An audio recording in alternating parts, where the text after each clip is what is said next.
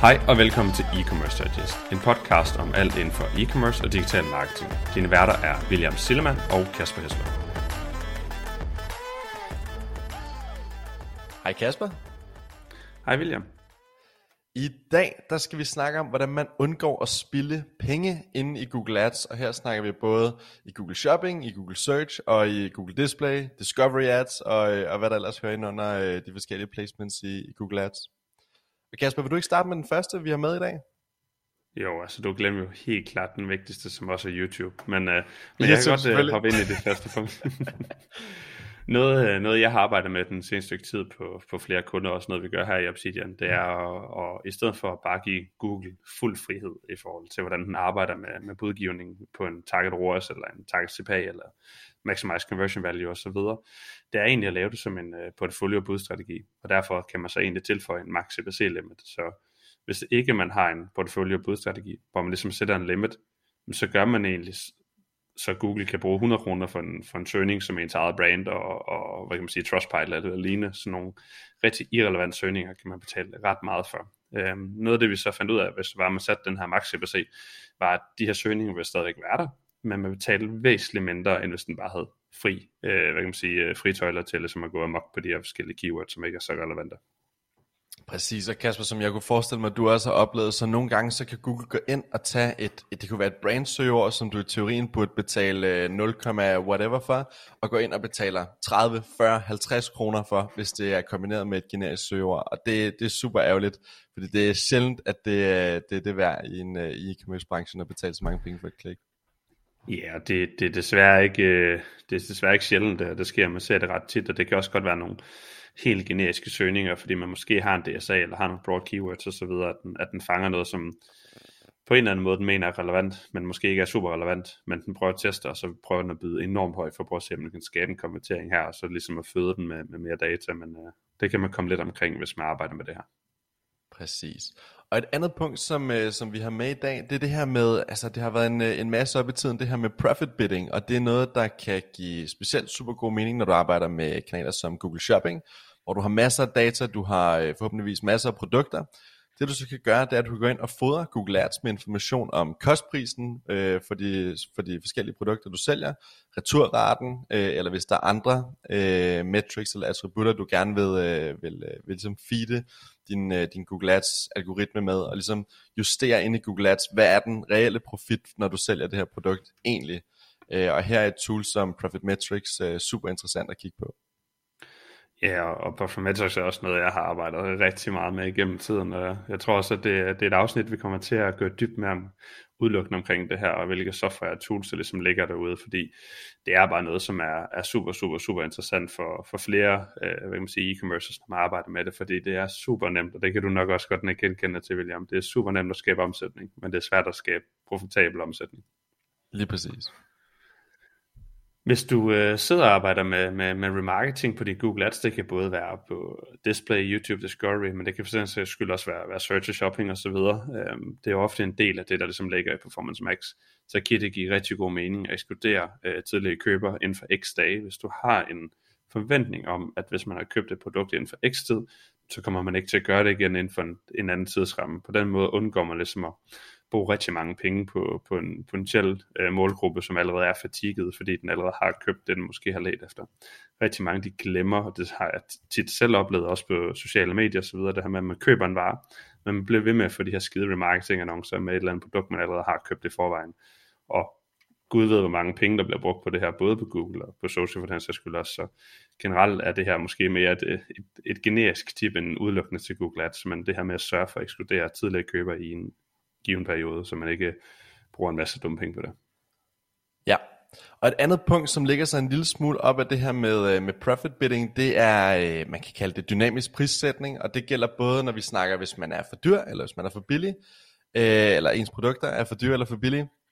Og det gør sig gældende, hvis, lad os sige, du bruger et, et prissammenligningstool, og du kan se, at for, for den her specifikke sko, er du, lad os sige, 100 eller 200 eller 300 kroner billigere end alle dine konkurrenter så burde du overveje, om, om det er nødvendigt at lægge så meget under alle dine konkurrenter, eller om du, du egentlig burde sætte din pris op, så du bare er måske lad os sige 10% billigere, eller 50 kroner billigere. Øh, og det samme gælder også, hvis, du, øh, hvis dine produkter er rigtig, rigtig dyre, så giver det måske ikke rigtig mening at være lige så aggressiv, lad os sige Google Shopping øh, på de her produkter, hvor du alligevel er 2, 3, 4, 500 kroner dyrere end dine konkurrenter, så enten sæt prisen ned, eller lad være med at være lige så aggressiv øh, med, med de her produkter, og fokusere på dem, hvor du enten er billigst, eller ligger i et, et okay leje. Og det er, jo, det er jo sådan ret sjovt, når man snakker det her dynamiske prissætning. Rigtig mange de tænker, at jamen, det er kun for dem, der, der prøver på at være billige, men, men det er det jo overhovedet ikke, for det handler lige så meget om også at få den hævet, så man ikke bare ligger de der, som du nævner, 200-300 kroner under. Fordi så sidder man bare og fjerner sin profit, man sidder bare og fjerner sin bundlinje og får en dårligere ROAS jo i på alle ens marketing, hvis det er. Og det er egentlig uanset om det er paid marketing, eller om det er, hvad kan man sige, øh, organisk marketing som e-mail og SEO, fordi man har bare en lavere pris på sin vare, dermed har man en lavere margin. Så det er super vigtigt at tænke på, at dynamisk prissætning er også noget, der går begge veje.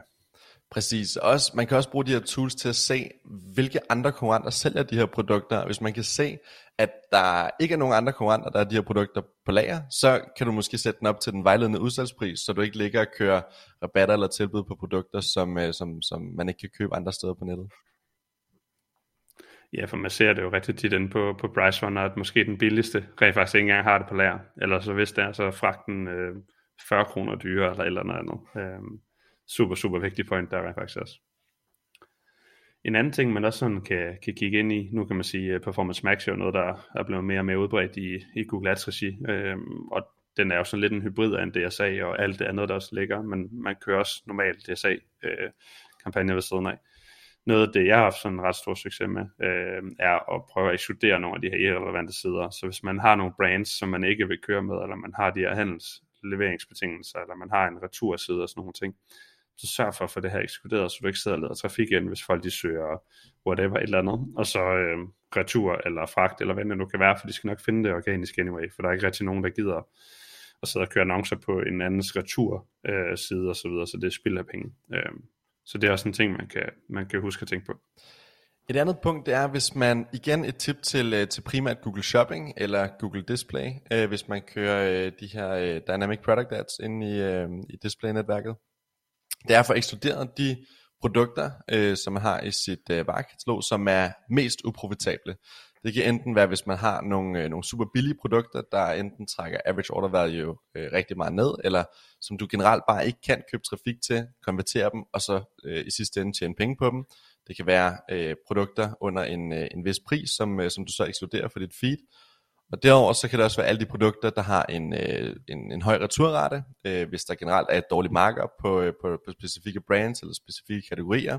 Eller hvis du har nogle produkter, som er øh, tunge at sende, øh, koster, hvad ved jeg, x antal kroner mere i, øh, i fragt, øh, eller generelt bare produkter, som har en, øh, en lavere konverteringsrate, som gør, at, at det bare ikke giver mening at købe, øh, købe trafik i samme grad til, øh, til den her øh, type produkter. Ja, det her, som du nævner her, i kombination med dynamisk prissætning og profit betting, er jo der, hvor man ligesom får det holy grail, vil jeg sige, inden for meget marketing. Det er også, at man kan lave noget feed-optimering og lave nogle labels på baggrund af det her, så man hele tiden kan styre og justere det her, så man ikke spilder penge, som jo egentlig er hovedemner for det, vi snakker om. Fordi man bruger rigtig mange penge på noget, der ikke skaber værdi. Øhm, der er jo en famøs 80-20-regel derude, og det tror jeg, man vil kunne genkende til, uanset hvilken Google Ads konto du åbner op, så, så vil du vil spille nogle penge uanset hvad. Så der er ingen, ingen der er heldige her. en anden ting for ligesom også at, at spare penge, det er jo sådan en ret selvsagt ting, det er det, der hedder negative keywords. Øhm, rigtig mange tilføjer det løbende. Øh, nogle gør det måske ikke så ofte, som man burde. Men rigtig mange de glemmer også at tjekke, om nogle af de her keywords rent faktisk performet i en given sæson. Det kan være under Black Friday, som vi har haft for ikke så lang tid. Det kan også være julehandlen, det kan også være januars udsalg, som vi kommer ind i osv. Generelt, når man bruger negative keywords, en ting er, hvad man fjerner det potentielle spænd, som, som bliver brugt på noget, der ikke giver mening, men der er også noget, man kan sige, tabt mere omsætning, eller god ROI, eller performance på nogle af de her keywords, hvis man kigger ind i en periode, hvor, hvor der måske er peak, eller tingene generelt konverterer mere. Så det skal man også huske at kigge ind i, fordi det er også en ting, hvor du ligesom kan spille din, dine penge på Google Ads, fordi så går dit budget til nogle andre ting, som måske ikke vil være lige så profitable. Og en, en anden ting, når vi snakker wasted spend i, øh, i Google Ads, og det her, det gør sig primært gældende, vil jeg sige, for, øh, for ens uh, Discovery Ads, Display, YouTube Ads, uh, det, det, det her med, uh, med at ekskludere de her mobile app placements, uh, og sørge for, at man ikke bruger en masse penge ind i, i diverse spil. Det kan være Candy Crush, det kan være uh, Clash of Clans, eller alle de her forskellige apps, hvor folk, altså et, det er et kæmpe, kæmpe irritationsmoment. De typisk så er de meget aggressive, de her apps i, i mobile app placements, og også sådan tage stilling til, om det egentlig er et sted, hvor man gerne vil have sit brand vist, og på den måde. Øhm, og generelt, så øh, det jeg har set, øh, nu er det så længe siden, vi, øh, vi har haft øh,